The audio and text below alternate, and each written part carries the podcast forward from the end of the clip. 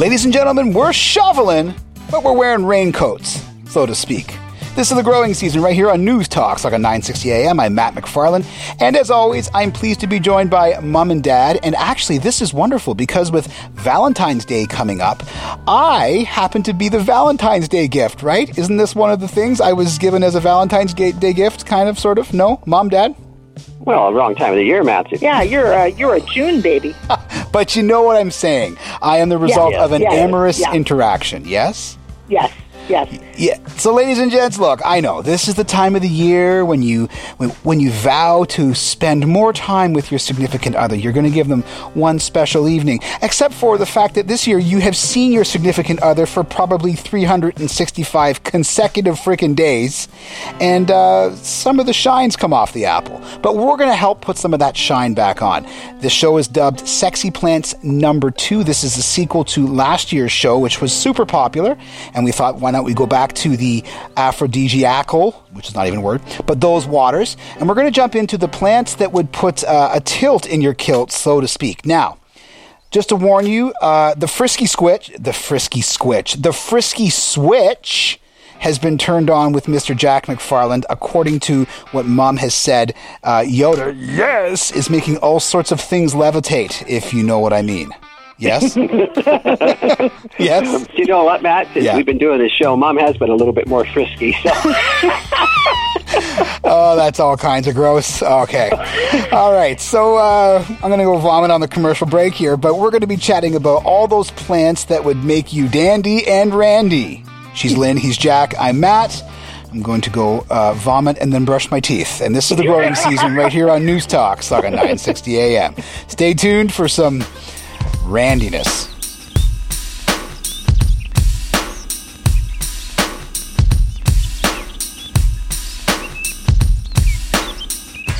And we're back. The growing season right here on News Talk, Saga 960 AM. Follow along with us using Showbits. It's the visual accompaniment to our show. You're going to want to use this one because uh, also I might throw up the um, NSFW, the not safe for work. Now, I'm not going to be putting uh, pornographic pictures up on our website, but this is the horticultural version of that. Mom and dad, specifically dad. Now, let's actually dispel some of the rumors here. Dad Yoda, yes, takes great delight in sort of positioning his son as the wild card here, as the one that is, as is, you know, that's the the uh, the loose cannon. My father, my father is not a drinker. He is not a smoker. My father was an absolutely model, model, model father and husband.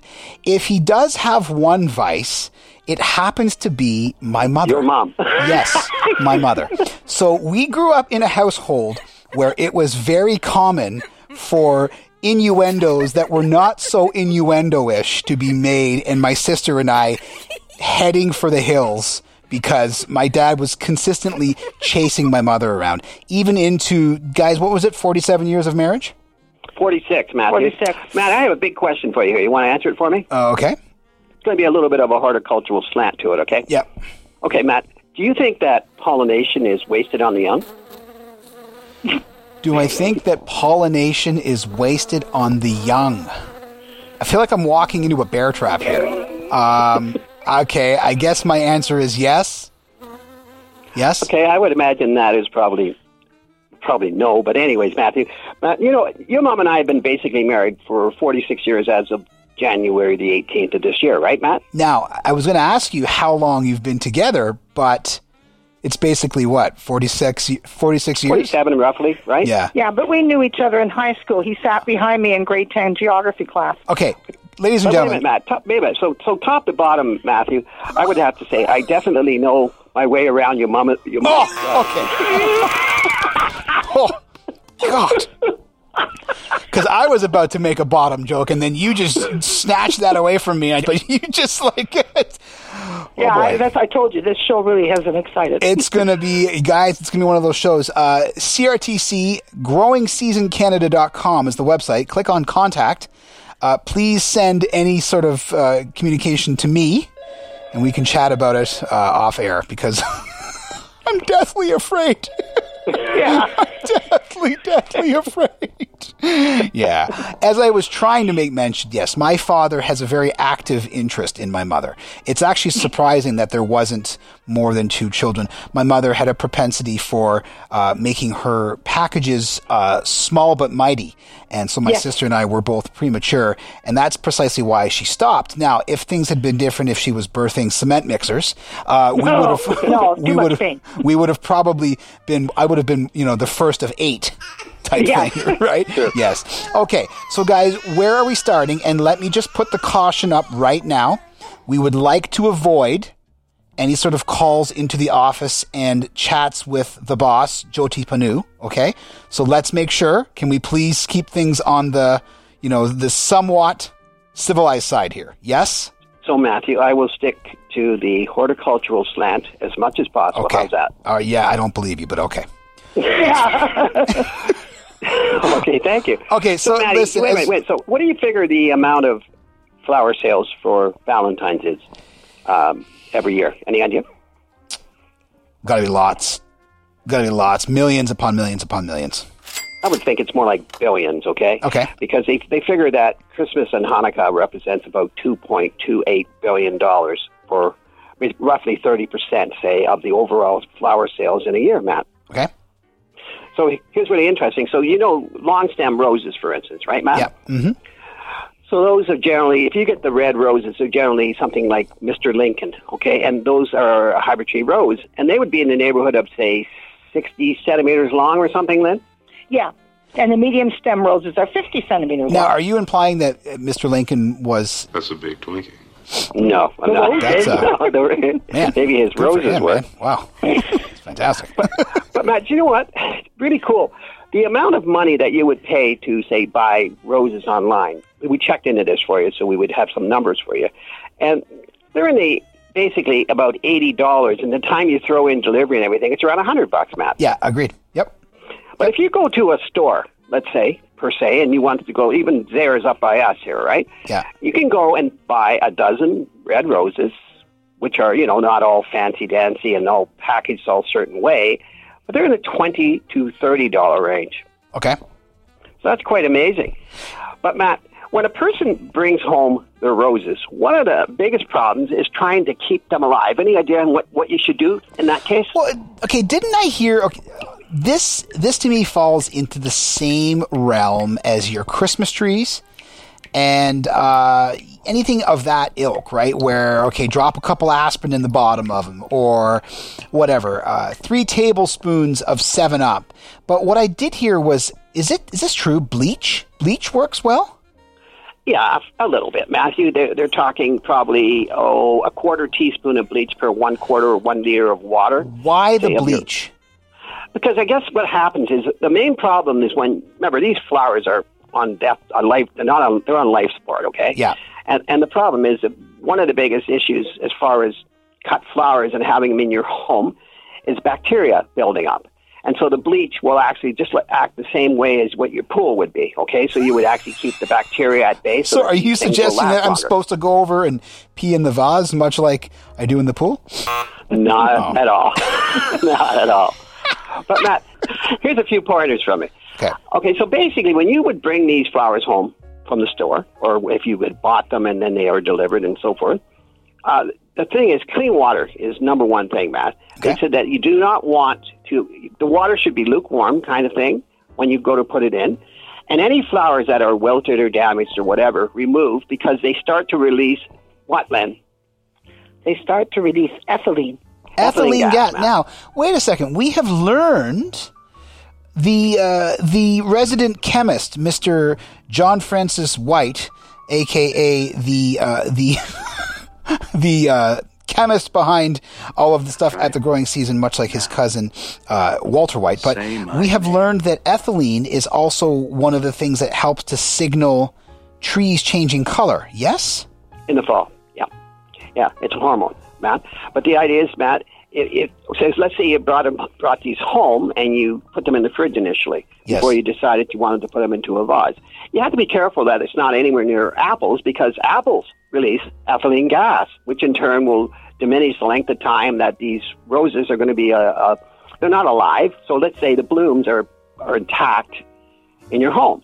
And and it comes down to a lot of things, Matt. When when you bring them home, you were talking about the same thing with the Christmas tree. Well, the same thing with these roses per se. Yeah. You would actually cut, say, one to five centimeters off the base on an angle, sharp angle, maybe a 45 kind of idea.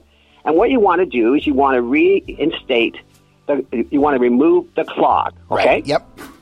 remove the clog. It draws water, keeps the bloom li- alive long enough in your home so that you can enjoy it.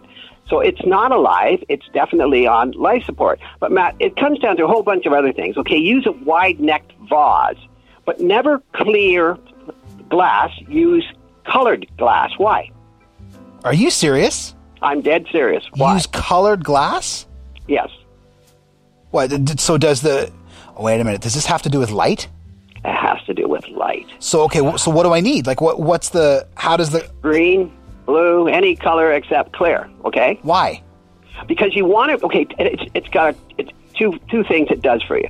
Number one is it reduces the amount of light that is getting to the stems within the vase itself. Okay, therefore less bacteria. Okay. Okay. Number two is it also hides the stems themselves within the vase, so it's not looking kind of on the ugly side. You got it? So, what you're telling me then, though, okay, I'm fascinated by this, and I'll tell you why the glassware conversation fascinates me. When I was doing a show for Saga 960 called Drinks on Us, and actually it still continues, and two lovely ladies are doing it, Michelle Haken and um, Courtney uh, Courtney Watson are doing it Sunday mornings at 10 a.m. And it's all about celebrating a good time. And we chatted with Chris Culinary, who we had on over the holidays about wine, and we put a horticultural spin on it. And he was saying that glassware, when it comes to wine, is as important as the wine itself. And a glass, like for instance, champagne, the flute glasses, are that shape because it forces the wine to breathe in a certain way. And your wine glasses for your Merlots and your Sauvignon Blancs and your Cab Sauves, those are a certain shape because it's forcing the wine to breathe at a certain way. So, what you're telling me here is that the glass that you're putting your long stem roses in affects the length of time that these roses are going to stay rosy? Yes. The idea, Matthew, is you want man. I know it's really it's really something, Matt. But in actuality, the wider necked vase allows for more air circulation as well around the leaves. Okay. And, and but you have to make sure that no leaves are physically in the water itself because the leaves will start to break down. Therefore, more bacteria. Therefore, it shortens the length of time that those blooms are going to be intact on the roses themselves. But Matt, another big thing is that you always daily you should be changing the water and always make sure it's warm water because remember what do a how are roses growing in actually outside in the ground? The ground is not ice cold water out of your tap. Yep. and so the idea is too matt you, you were talking about the bleach. Well another thing is the, the water out of your tap is generally alkaline so if you add a few drops of bleach even uh, upwards they say a quarter teaspoon of bleach per, per quart the idea is that it will give you something that the roses would be used to living in okay Yep. but big thing here as well. Don't touch the blooms, okay, on, on a rose because, Matt, they bruise very easily, especially now that they've been cut off. They have no roots, okay? And so you've got to make sure that they have to be able to last as long as possible. Now, here's lasting as long as possible 10 days is generally a rule of thumb. But if you do everything right, you could increase that upwards to two weeks, let's say, okay? Okay, so to do everything right, we need a vase that does not have clear glass. Okay. The water that you should be putting in should be warm. Yep. Okay, and not and not cold. Are any of these are any of these little myths and tricks regarding aspirin or Seven Up or any of this stuff? Aspirin works. Okay, so uh, aspirin would work because it would make it more acidic. So the, it would do the same thing that bleach is doing. Okay, Yeah. Sugar works. sugar works too. So when okay, so let's say they're starting to look a little on the sad side. Give them a bit of sugar. I'm not lying. So give them a teaspoon of sugar in a clean thing of water, and that would increase the length of time in which the blooms will last. Now, here's something you cannot change. Okay, under no circumstances do you place these roses in that vase in full sun or in a hot room because man will that ever shorten the length of time in which they're going to the blooms are going to be intact man Wow, really? Yes, that's the number one thing. So if a person isn't using roses or getting roses or giving roses per se, then the idea is, Matt, then you could get things like, say, zinnias or carnations or chrysanthemums or any of this stuff. And, and most of the time, Matt, they'll put something in called called baby's breath. Okay, you'll see that leafy thing Yep, that yep. goes in with your. Yep. And so, Matt, generally speaking, even uh, uh, Alstroemeria, sorry, even these guys, Matt, will last two weeks to three weeks without any problems whatsoever. But once the bloom is done on one, once it is faded and finished, remove that immediately. Otherwise, that will start the bacteria process all over again, and it will shorten the life again. So it's all just really crucial. A few little items, Matt. Remember, these things are not alive; they're on life support. So you just got to remember that. Okay, so by the way, we had the Latin alert go there. I could not slip in anything because Dad was chatting. but yes, that was the Latin alert. We are 14 minutes and 7 seconds in, and we've talked about roses. Now, obviously, Dad is very passionate about this. So again, I will put that, here's me putting it on my list. Roses. Uh, stay away from roses. Stay away from bugs. Stay away from earthworms. Stay away Yeah. from topsoil. Stay away from composting. Okay, so yeah, Mom, Mom, you know what? Wait a minute. It wasn't that bad, was it? no, it's totally good. But okay. I want to get into the history. I don't want to get into it right now because dad's gone off on his rose thing for 14 minutes or 14 years and 73 months. Okay. Uh, let's get into something. Guys, in your opinion, what would be the weirdest plant that would have aphrodisiacal qualities that many would not associate as having those qualities? And go. Wait, wait. First of all, before we hit into that, okay, what is an aphrodisiac, Matt? An aphrodisiac is something that makes makes you feel a little bit frisky and makes you want some whiskey and then maybe get some tickly. Huh? Yeah, it's a food, drink, Yeah. or drug that stimulates sexual desire. Yeah. It's It good. looks good, smells good, and tastes good. It's an aphrodisiac. Okay. In other words, and if it's you know if it looks like your thingy, it's good for your thingy. Oh my god. Oh my goodness. Okay. All right. All right. Okay, so wait, wait, wait. We'll go off in a tangent here in a minute, Matt. Yeah. I have a major question for you again. Yeah. Okay, so picture this, Matt. Your name is Herb Pole. You got it? herb pole. Pole. All right. okay, so one morning you wake up and your musa is blocked at the culm. Okay. Your nodes are okay, but this causes a blockage along your xylem tubes, and therefore you can't achieve turgor in any way. What would you do? Uh, okay. So you're talking about a grass and turgor. What would you do? Uh, you got to have some water. You have to drink some water. Water. no, actually, you need to see a doctor right You away. You need to see a doctor right away. You have a blood clot in your. What? You have problems. Okay. Cool.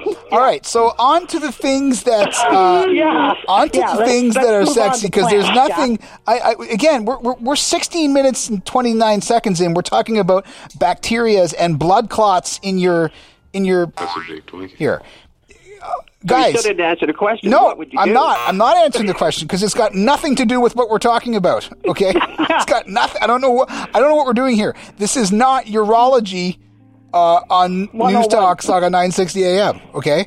Yeah. All right. Yeah. Okay. Get, cut to the chase. Then, if we're going to do this, what plant are you talking about? Go. What is this?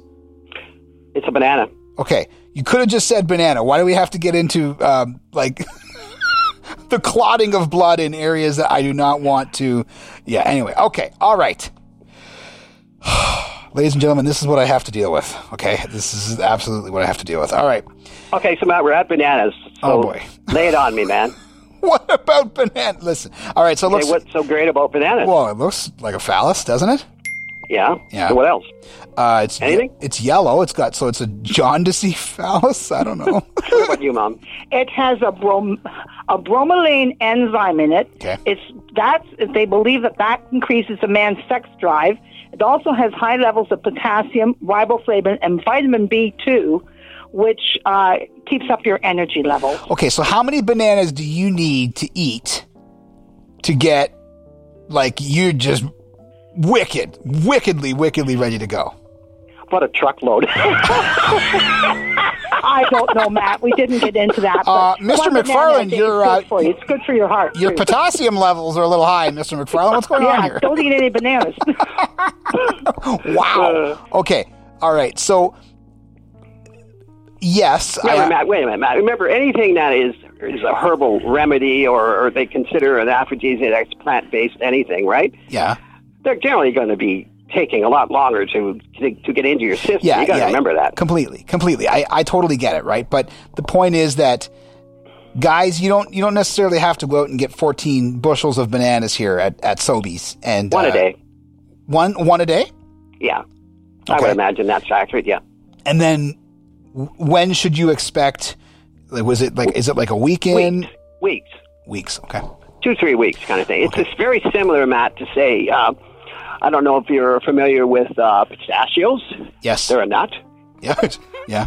okay, I'm not, and there's a million ways we could go on that one. Yeah. Yeah. But, uh, Mom, explain pistachios to Maddie.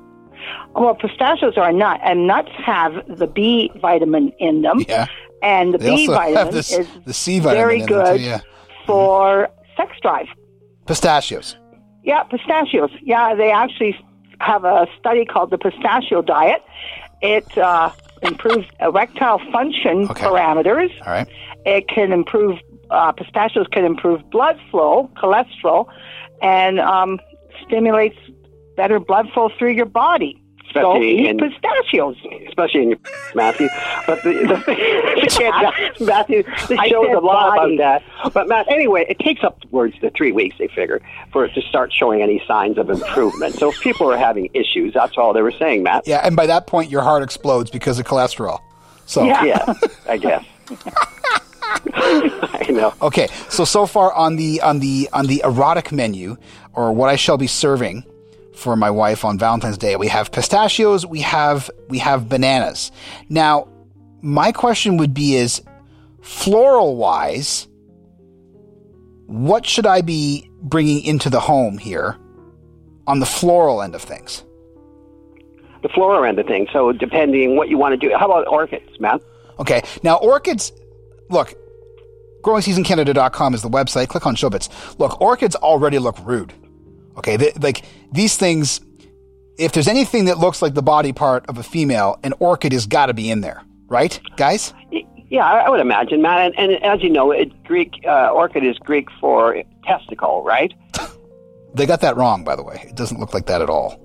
No. I haven't looked at the bottom of an orchid to find yeah. out. Yeah. But Matt, they're out of Iran, yeah. and they have something in them called what, Lynn?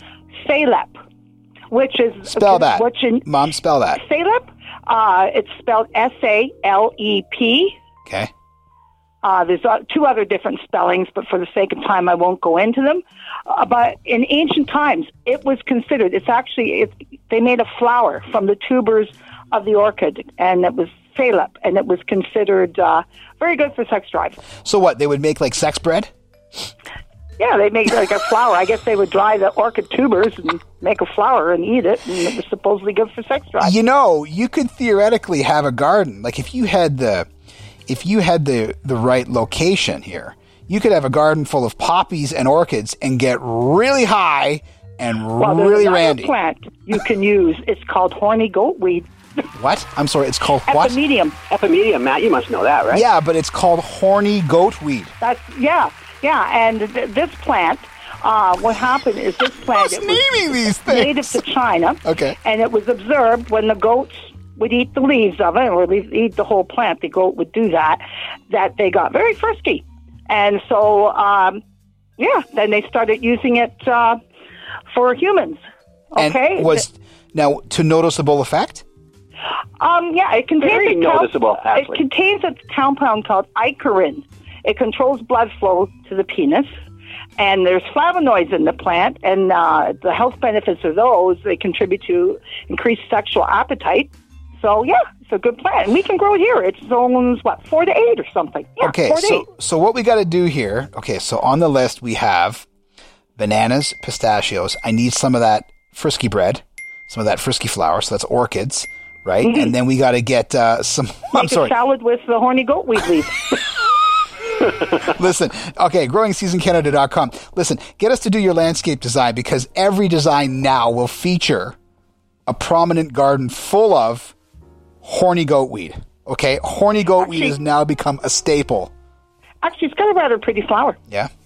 Actually, Matt, you must know it under another name. How about Bishop's Hat? Okay, co- totally. Hold on. Bishop's hat is horny goatweed. It's horny goatweed. The yeah. definition of irony is right there. Bishop's hat is also known as horny goatweed. I know, Matt. It's a lot of plants out there. We've done a number of shows now on medicinals, right? Yeah. But there are so many out there that are actually basically aphrodisiacs, Matt, no matter what it is. Everything from an apple to a cherry to anything you could think of, they're all considered aphrodisiacs in a certain way, Matt. Now, But granted, Matt- listen, I have never, after eating an apple pie, I have never said to myself, you know, my sexual interest levels are elevated because of this apple pie. what if, actually, they say pumpkin pie is better, Oh. actually, than apple pie. Okay. But, Matt, how much time we got before you got to flip to the next segment? We got to go right now. She's Lynn, he's Jack, I'm Matt. On the other side, well, it's more or less hor- horny goatweed.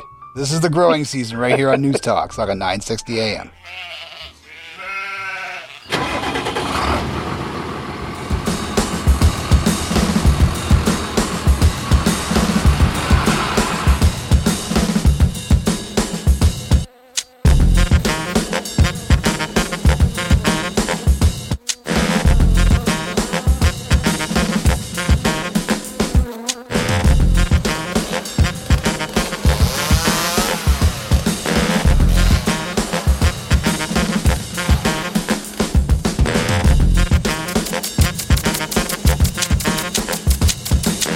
We're back. The growing season, aka uh, Urology are Us, right here on News Talk, Saga 960 AM. Follow along with us at growingseasoncanada.com. Click on Showbits, and uh, you will see lots of plants that uh, look like eggplants, or bananas, or cucumbers, or whatever other things fit the bill for this godforsaken show today.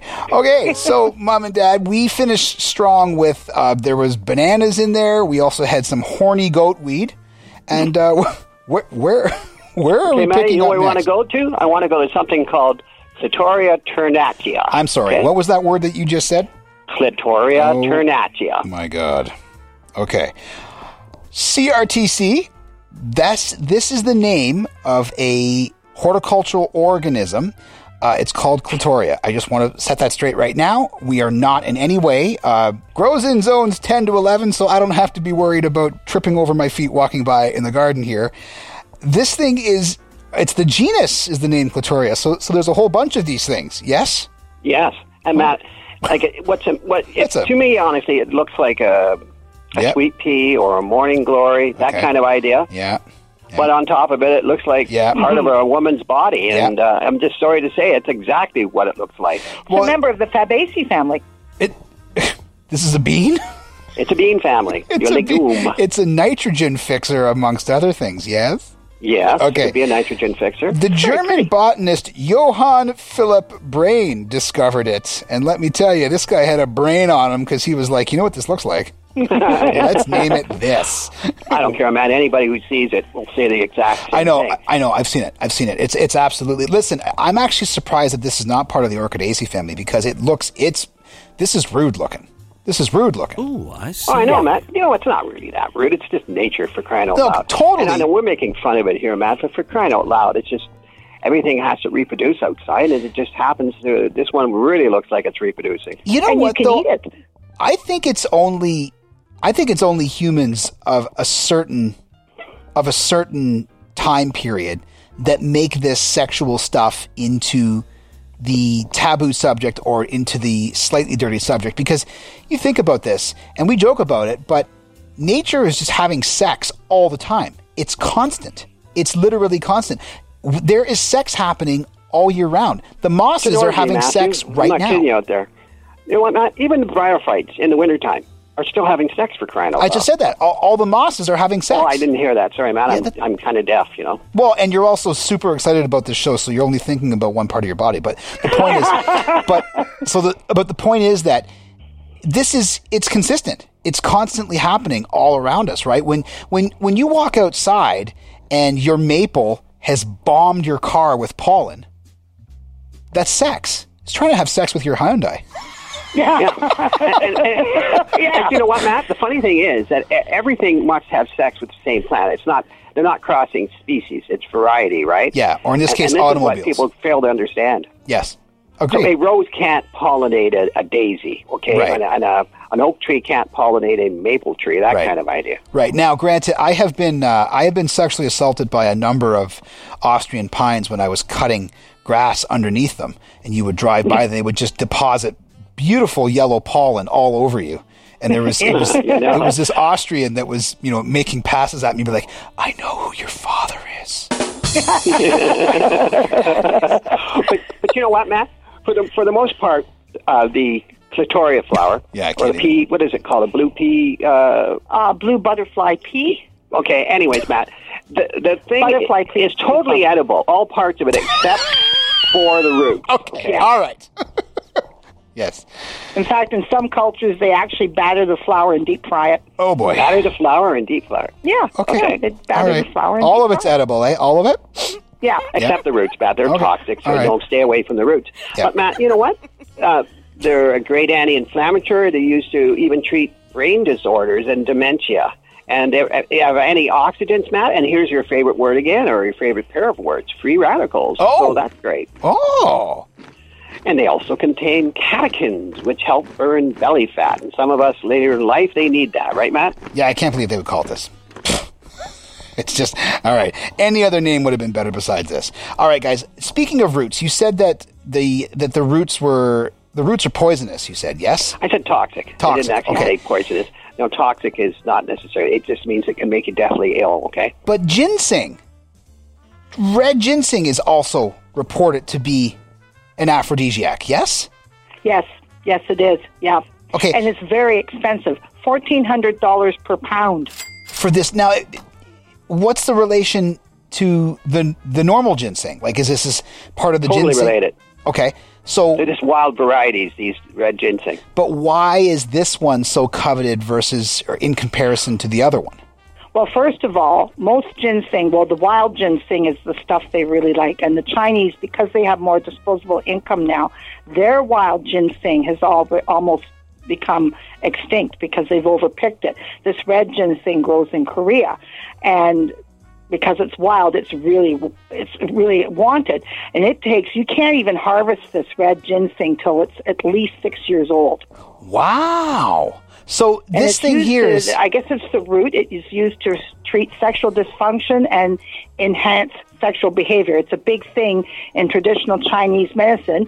It has vitamin B1 in it, so it helps the brain. Vitamin B1 helps the brain's ability to send signals through the nervous system to your sex organs, so. and it also helps to balance sex hormones in your body. But mom, how do they know that this thing is six years old? They must know by the size of the plant. Like they must know because it's the root they want. So they must look at the leaves. And I'm sure they're keeping track of these plants in the wild. I'm sure that they go for walks or expeditions and they look, okay, that, you know, that plant was here last year, so it's here this year. Now it's two years old. I don't know. They didn't go into that. And Well, in actuality, Lynn, what happens, Matt, is the the the size. Okay, so if this thing is say thirty years old, so there's some out there that are in the wild that are 30, 40 years old, and it's a real shame that they go and pick these because each year they reseed themselves again, Matt, and then you get more of the same, right? Yeah. And so that's what they say. Every time you would come across them, they recommend you to take the berries off and then put them in and around the actual area from where the, you you're taking the root itself. Now, Dad, hold on. While we're on this, seeding, if it's grown from seed, you have a better chance of having some variation. If it's grown from cloning or cutting, it's a direct copy of the parent. Yes? Agreed. Yes. Okay. There's no. There would be a fair bit of diversity per se because it is by seed, right, Matt? Right, yeah. Yes. With cloning, it would be an exact duplicate of the parent itself. And, Dad, but no, so- Matt, it, but it- Dad- it's a super cool thing. But Dad, what we've said is in the past is that part of this, like when it seeds, part of it is that what it's been pollinated by might have been out and getting frisky with another member of this flowers family. So let's say you've got a a purple pansy, okay, and this thing's getting frisky with a with a white pansy, and it pollinates it po- takes the pollen from the white pansy, pollinates the purple pansy. That's where you would get some white pansy seeds out of the purple Yes. pansy seeds. Yes. But the problem with this, now, you think about where it's growing. Okay, they're growing generally in the wild. They're growing under trees and so forth, right? Yes. And so, therefore, they're not generally bees don't go in the shade as much as say full sun. So they would probably be being pollinated by other things. This is a problem. So it could be pollinated by our night shift. Okay. Right. So the idea is that it's not necessarily going to be bees. It might even be a bit of wind and so forth. But they're generally being pollinated by the night shift, I would imagine, because they're as soon as you go into almost they're, they're in a very heavy sh- shady environment. Not completely shady, but it shadier because they're under the canopy of the trees themselves, man. Yeah, and and, and again too, m- many people like to have the lights off when they're going when they're getting frisky. Do you know that, Matt? Uh, Palgrave, just north of us, was known for having good ginseng. really This Really? has been going back to the late 1800s. Really? Yeah, Wow. yeah, in Yeah. the woods. Yeah, we Yep. actually see them periodically, Matt. The uh, the wild ginseng on our walks. But Matty, if you can we go to corpse flower for one minute? Yes. Okay. So the absolute. This is what I was trying to get to off the top of the show. I was trying to swing for the fences, and then Dad got off on his rose rant and completely buried the lead. I was looking for corpse flower at the beginning of the show because this is the plant that you would think about least when it comes to an aphrodisiac, simply because the smell of this thing smells like rotting corpses. Now, some people might find that arousing. Uh, I If you're a don't. fly, yeah. I don't. You're yeah, fly. absolutely. Yeah, but the the idea is that it wasn't necessarily that it was such an aphrodisiac. So the the Latin name for it would be like Titan arum amorphophallus titanum. Okay. You So know that what, it- Dad? Listen, we've already put the Latin alert up once, but just for that mouthful that you just spat out, I'm going to put it up again. That was nuts. Sorry. Say that again. Titan arum amorph, uh, amorphophallus tit- titanum. Okay. Amorphophallus. That's a, Amorphophallus. You know what that means? yeah, well, it means it's uh, Latin for penis. No, mom. Oh. Giant misshapen penis. Yeah. yeah, that's what it means. Yep. and there's nothing, there is Misshapen. absolutely nothing sexy about this plant. No, and yet we have it on the show. It's GrowingSeasonCanada.com shape. is It's the. the shape of the spadix. Yes. It's the, I'm sorry. It's the shape of the spandex. It's wearing spandex. Spadix. It's this big, it's this big kind of member. member Oh, my goodness. shooting out of the middle of the flower. and Right. it's kind of white and wrinkled looking. Oh my goodness.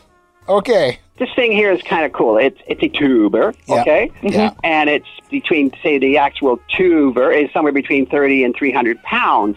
But you, you what, Matt? You can buy these quite regularly. They're like eighty-five bucks a pop.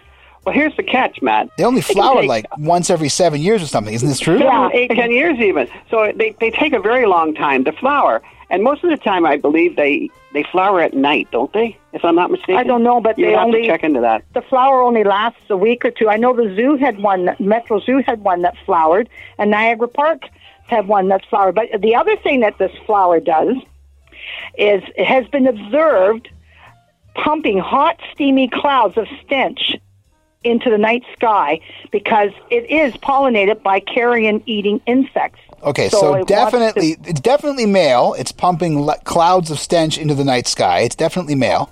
Um, and it's looking for flies and other carrion insects to come pollinate it. oh, Yeah. okay, guys. Okay, why, for the love of God, do you have this, this beast included on the list here? Why? Remember what they said.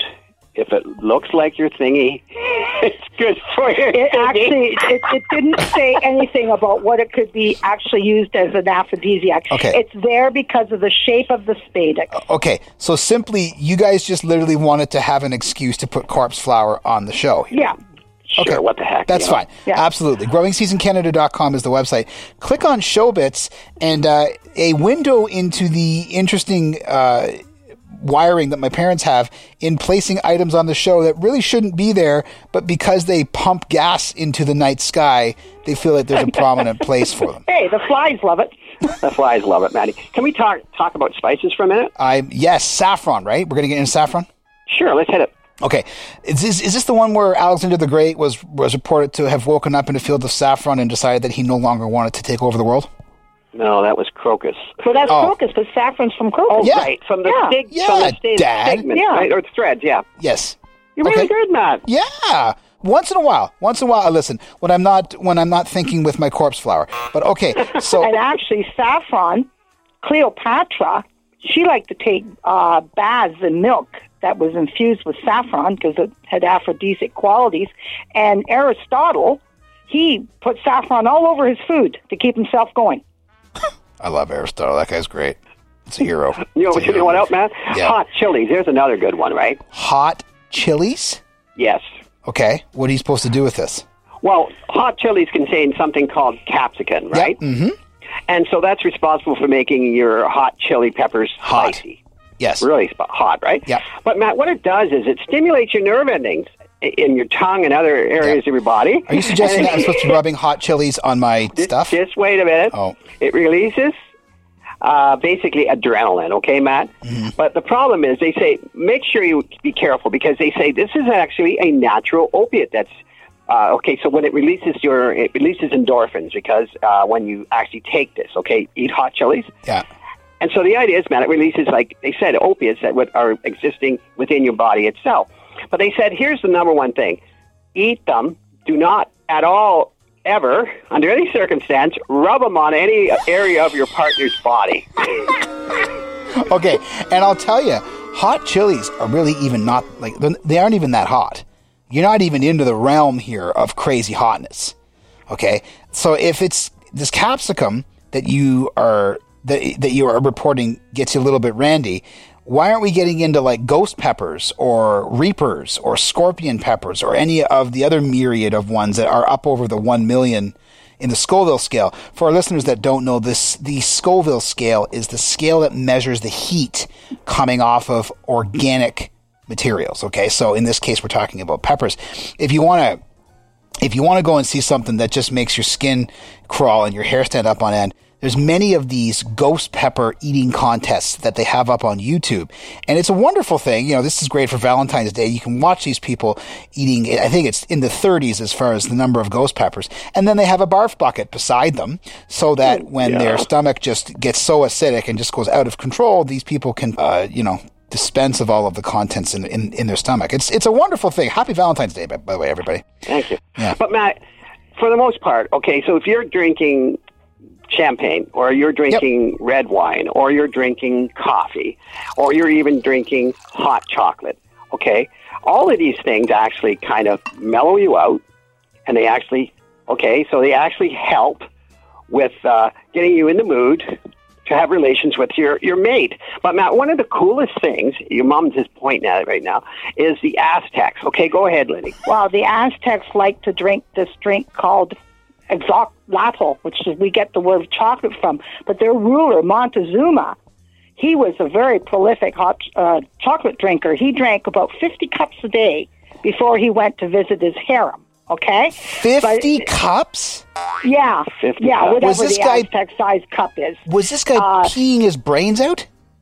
I, I don't know, but you know what? Their chocolate did not taste like ours. There was no sugar, no wax in it. It was a drink, and they put this kind of corn puree in it. Oh, that and they sounds also lovely. put hot chilies in it. Okay. But I guess it did something to Montezuma because he he liked to have his fifty cups a day, and then he went off to visit his harem. So, Manny, I have a question for you. yeah. So, Yeah. how much time we have left? Now, hold on a second. As you're as you're asking this question, uh, okay, because when you brought this name up, Montezuma, I've mm-hmm. heard that name elsewhere. I've heard it in another in another context. Montezuma's Revenge Yes, The runs. yes. is yes, it's replacement. Okay, the most important. So, yeah, this is travelers, travelers mm-hmm. diarrhea, nightmare. and I had never knew. I never know, or I had, I had never known why it was called Montezuma's Revenge. And then well, you, it, you tend certain people get it when they visit tropical countries. so, Amazing, Matthew. So it's Matt, I have a great question for you. yeah, Okay, okay, honey is an aphrodisiac, right? yes. Okay, so why is it an aphrodisiac? Well, that's what I call my wife. Yeah. Okay, anything else that you got in our in our world that doesn't involve just Kelly? You know mm, what? I gotta say, is it because of the presence of pollen? No, You'd wonder, eh? I don't think that's really the reason. Mom, what do you got? Well, honey is supposed to, it helps regulate hormone levels. And it, it has nitric oxide, which helps in, increase the blood flow during arousal. Arousal. So you would wonder. Now, Yeah, it helps open the blood vessels. now, and but mom, for males, they would call it nitric o- oxide. Yes. yeah, yeah. I, I don't know what you would call for females, but honey, this nitric oxide is good for both males and females. Okay. And from the word honey, the word honeymoon comes from. And honeymoon is based, like it started as uh, a practice in ancient Scandinavia of drinking mead, which is just fermented honey, during the first month after a couple gets married because they felt that whatever was in the honey created a, a, a it gave them more of a likelihood of conception. Wait a second. Wait, wait a second. Back the stinking truck up here. What you're saying is that honeymoon has the, the this adjective or this noun, I guess, it's person, place, or thing, I guess, okay, has roots in horticulture. It's actually named after honey.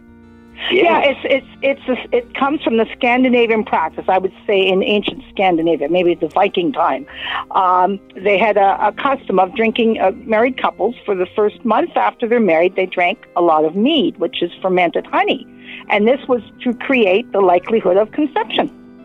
So Amazing, eh, Matt? they, you're saying that the Scandinavians encouraged alcoholism. Oh yeah, they, well, they- I'm they not wanted saying to alcoholism, Not but necessarily alcoholism as much to, to get them, uh, the married couple, to relax. Okay, Matt, that was all. yeah, but they drank mead. So, so, anyways, Wow. Maddie, I have a major question for you. Yes. What, what does pom pom, not pom pom? Well, that's what my wife dances around the bedroom with. But what? Sorry. no, no, Oh. pomegranates. Do they make a good aphrodisiac? Nope. Absolutely Why? not. Well, because you can't ever get the fruit out. So what's the point? Right? right? Foreplay well, goes on. Matthew, Well, if you're you listen, 100% almost wrong. if you're No. u- listen, if you're using pomegranate as foreplay, you, you you're both falling asleep because you're Sure. never getting through it. Because you have 613 C's to get out of that Oh, it's just you can eat it. I they say by that time your mate's gone to sleep. I gotta tell, yeah, seriously, honestly, legitimately, Rose of Sharon, Austrian pine, burning bush, pomegranate. My list continues to grow. Okay, okay. I hate Pomegranates hate. are good. They're full of antioxidants. Yeah. They decrease inflammation Yeah. and plaque from in your arteries, and they help uh, deliver more blood flow to areas To your of- musa. yeah, To your banana, areas yeah, of your body. Yes, so Okay. they are good for you. But yes, getting all those seeds out would definitely be tiring. and you know what? The fruit doesn't even taste all that good. I don't think it's that I like the juice. They call it a super fruit, though, Matt. Yeah, I call it a pooper fruit. How's that? Okay. Okay, So now, what's our time like? we got about three minutes, if that. Okay. Well, I want to hit uh, hit something that's kind of crucial here. Go. Okay, so if you're if, if everything, let's say, for instance, they uh, they also mentioned that figs are actually very good as well for for an, as an aphrodisiac, and they said that they actually are a terrific uh, sexual stimulant because they're high in amino acids, Matt, and they boost sexual uh, stamina and increase your libido. But Matt, what does not help Oh yes. with your sex life as Oh, far that's as easy. eating something? The fig wasp. No fig wasp. That's fig not wasp good. is actually the fig is perfectly good for you, Matthew. I don't care about the fig wasp. Okay. Okay, Um, come on. Name. Can you give me an idea of a couple of items that they recommend that you do not eat? Um. Well, anything with saltpeter in it because you're going to have a hard time. You know. Yeah. Yeah. Something that the average person is not going around and putting like that on their diet. If they, this would be something that you would come across in your everyday lives that you shouldn't be eating, especially if you want to have a an active sex life. No idea. Oh yeah. Go. Tom? Well, the first one is microwave popcorn because What? of the chemicals. Yeah. Yes, the chemicals found in the lining of the bags. Um, it's called PFOA, and it's been linked to low sperm counts in men. Now, I would think you've got to be eating an awful lot of microwave popcorn to have that. But to be honest with you, we, uh, Jack, your dad and I, we've stayed away from it for years So uh, this that- is this is why Orville Redenbacher never had kids. maybe, yeah, Probably. maybe, Okay, maybe. Matt. So, Matt, another one that they recommend you not to eat, especially if you want to have an active sex life or you you're planning on having one, Yeah. dairy products. So stay away. So there's no more working on the night cheese. You, you ever heard of night cheese? No. No. That's when you eat. That's when you eat cheese at night. Called night Oh, cheese. Oh, oh okay. Yeah. Yeah. Yeah. Yeah. No There's cheese. synthetic hormones in dairy products that can affect estrogen and testosterone levels. Now, again, you know, your glass of milk a day or whatever, I don't think that's a problem. It's somebody, it's people that eat a whole lot of it all the time. Okay. So there's. But you know what, so Matt? you shouldn't do They said that nachos before bed. Too, was not a good one. What? Sorry. Lettuce. Yeah, iceberg lettuce. Yep. They say it's good for your waistline, but it's not good for your sex life. But yet, in ancient Egypt, their god of reproduction, Min, Yeah. who um, he was uh, in the hieroglyphics, he's uh, this, he's drawn with a very turgid stem. he ate a lot of lettuce. He loved lettuce, and the Egyptians loved it too. Now, I, they didn't go into which kind, but they said, but they said iceberg lettuce is. It's, yeah, it's kind of a. It doesn't do much for you. Maybe maybe Min was eating romaine or something. And that, that is- stuff's more nutritious. And that is a wonderful place to press pause. And for the second week in a row, we are now uh, referring to this segment, the extra, as Herstory with Lynn McFarland because apparently we didn't get to enough information, Mom. Yeah, we didn't get to a vegetable, asparagus. This Okay. is a good little vegetable. First of all, it's considered an aphrodisiac. Just think about its shape. Yeah. But it has a high amount of vitamin E, and that increases blood and oxygen flow to your nether regions. Yeah. And there's high levels of potassium in it, which is uh, linked to sex hormone production. And the, just the shape, it's very suggestive. Uh, just looking at it gets you in the mood, and asparagus is very good for you. Okay. See, ladies and gentlemen, this is what we call succinct.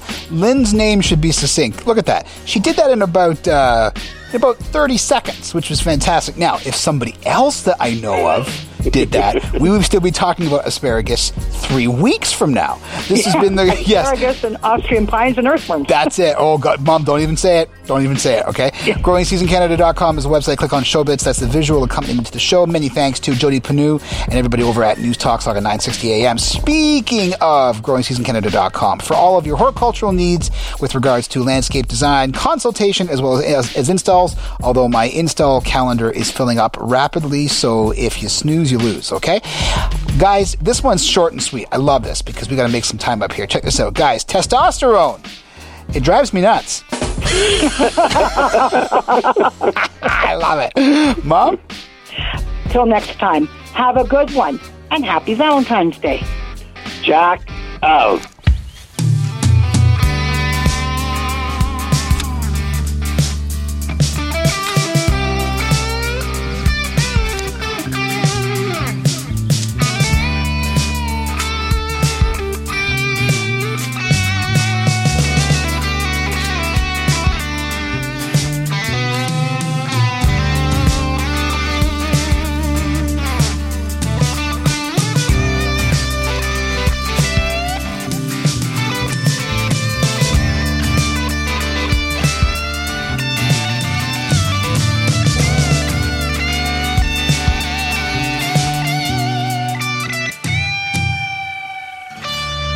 If you miss any part of our show today or any of our earlier broadcasts, don't panic.